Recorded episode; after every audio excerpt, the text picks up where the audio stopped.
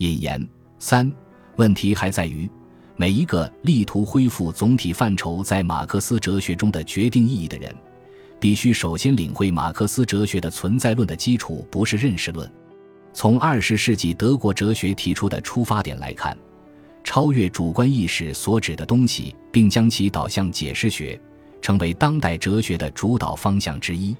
二十世纪中叶之后，哲学中发生的这个变化特别明显。新康德主义时代仍被作为基础学科的认识论正在消解。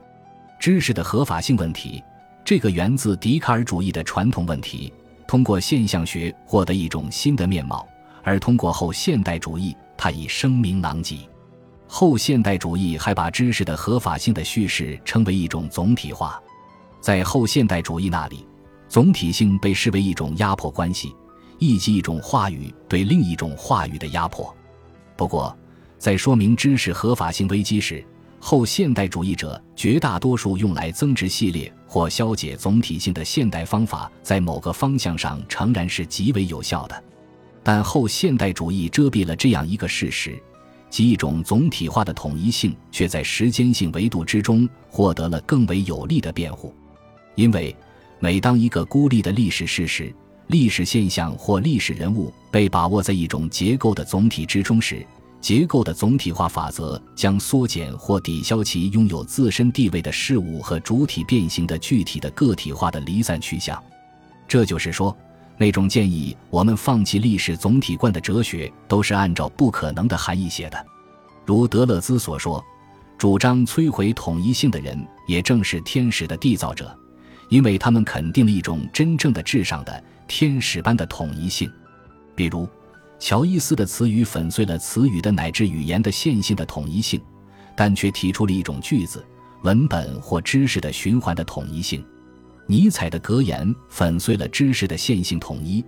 但他却恰恰提出了永恒轮回的循环的统一性。如此说来，我们如果忽略了历史的总体趋势比孤立杂陈的事物或事实具有更高的可能性，那么则必定难以克服信则真，不信则假的相对主义困境。现在这已经再明显不过了，比如。我们已经习惯于从德里达等后现代主义者或后马克思主义者那里听到如此观点，即认为我们相信任何事物都意味着任何其他事物。因此，伊格尔顿戏仿德里达：“我不赞成社会主义，但也不反对它。我既不是既不赞成也不反对，也不是简单的赞成或反对赞成与反对的对立。这就是所谓后。”的批判理论要传达的我们时代的概念气质，或不如说，它的表述必然迫使哲学在不确定之相对主义中沉思。所谓后的批判理论的要求，不过是说，哲学已经变成了过于武断的广泛意义上的准政治评论，因而与哲学一同走上死路的历史总体观仅仅是一种观点。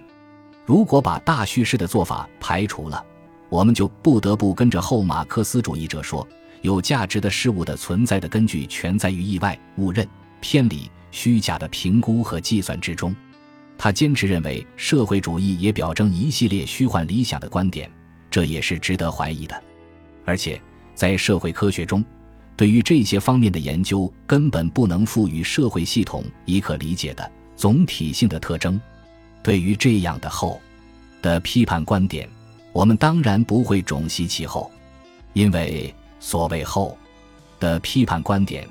事实上不能脱离总体性，也无法抛开一部分去讲述另一部分。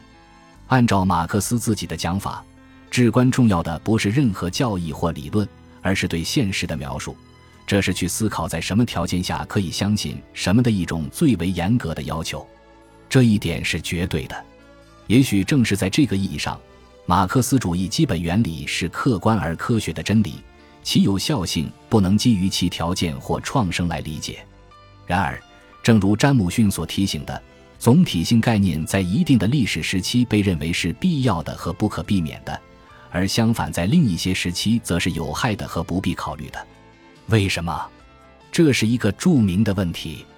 它不仅仅反映了个人面对感性活动世界日益总体化的存在，却因为种种条件无法从总体性的角度来解决问题时的那种犹豫不前。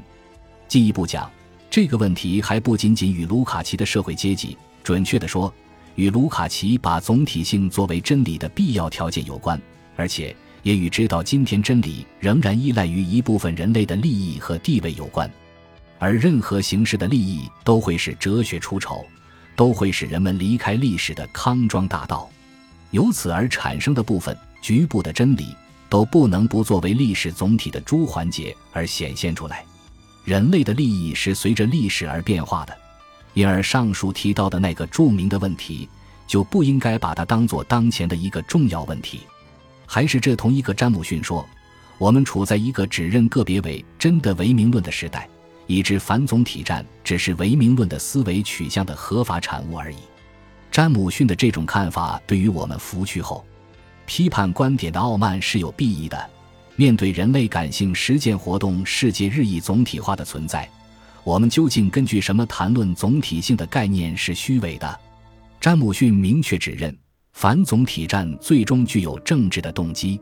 这是詹姆逊在他的论文中揭示出来的一个有价值的观点。本集播放完毕，感谢您的收听，喜欢请订阅加关注，主页有更多精彩内容。